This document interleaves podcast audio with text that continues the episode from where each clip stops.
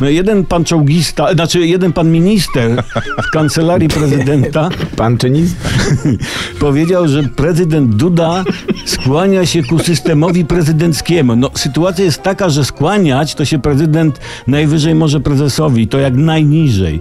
Ponoć wybór między systemem kanclerskim a prezydenckim będzie jedną z głównych kwestii w ewentualnym referendum w sprawie konstytucji. Chodzi o to, czy do powiedzenia w obliczu, czy tam w obecności prezesa będzie miał więcej premier czy prezydent.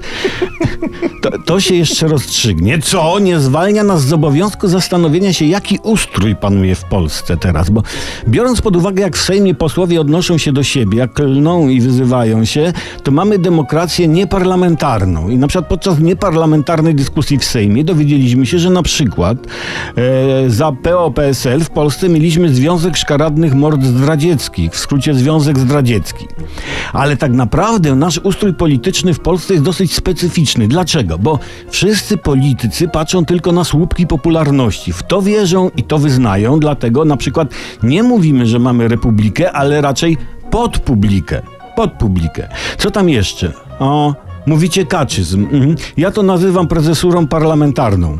Albo po prostu prezesurą. Połączenie systemu kanclerskiego i prezydenckiego. W praktyce można powiedzieć czapkizm. Czapkizm, bo system polega na tym, że głową państwa jest prezydent, szyją pani premier, a tę dwójkę prezes przykrywa czapką.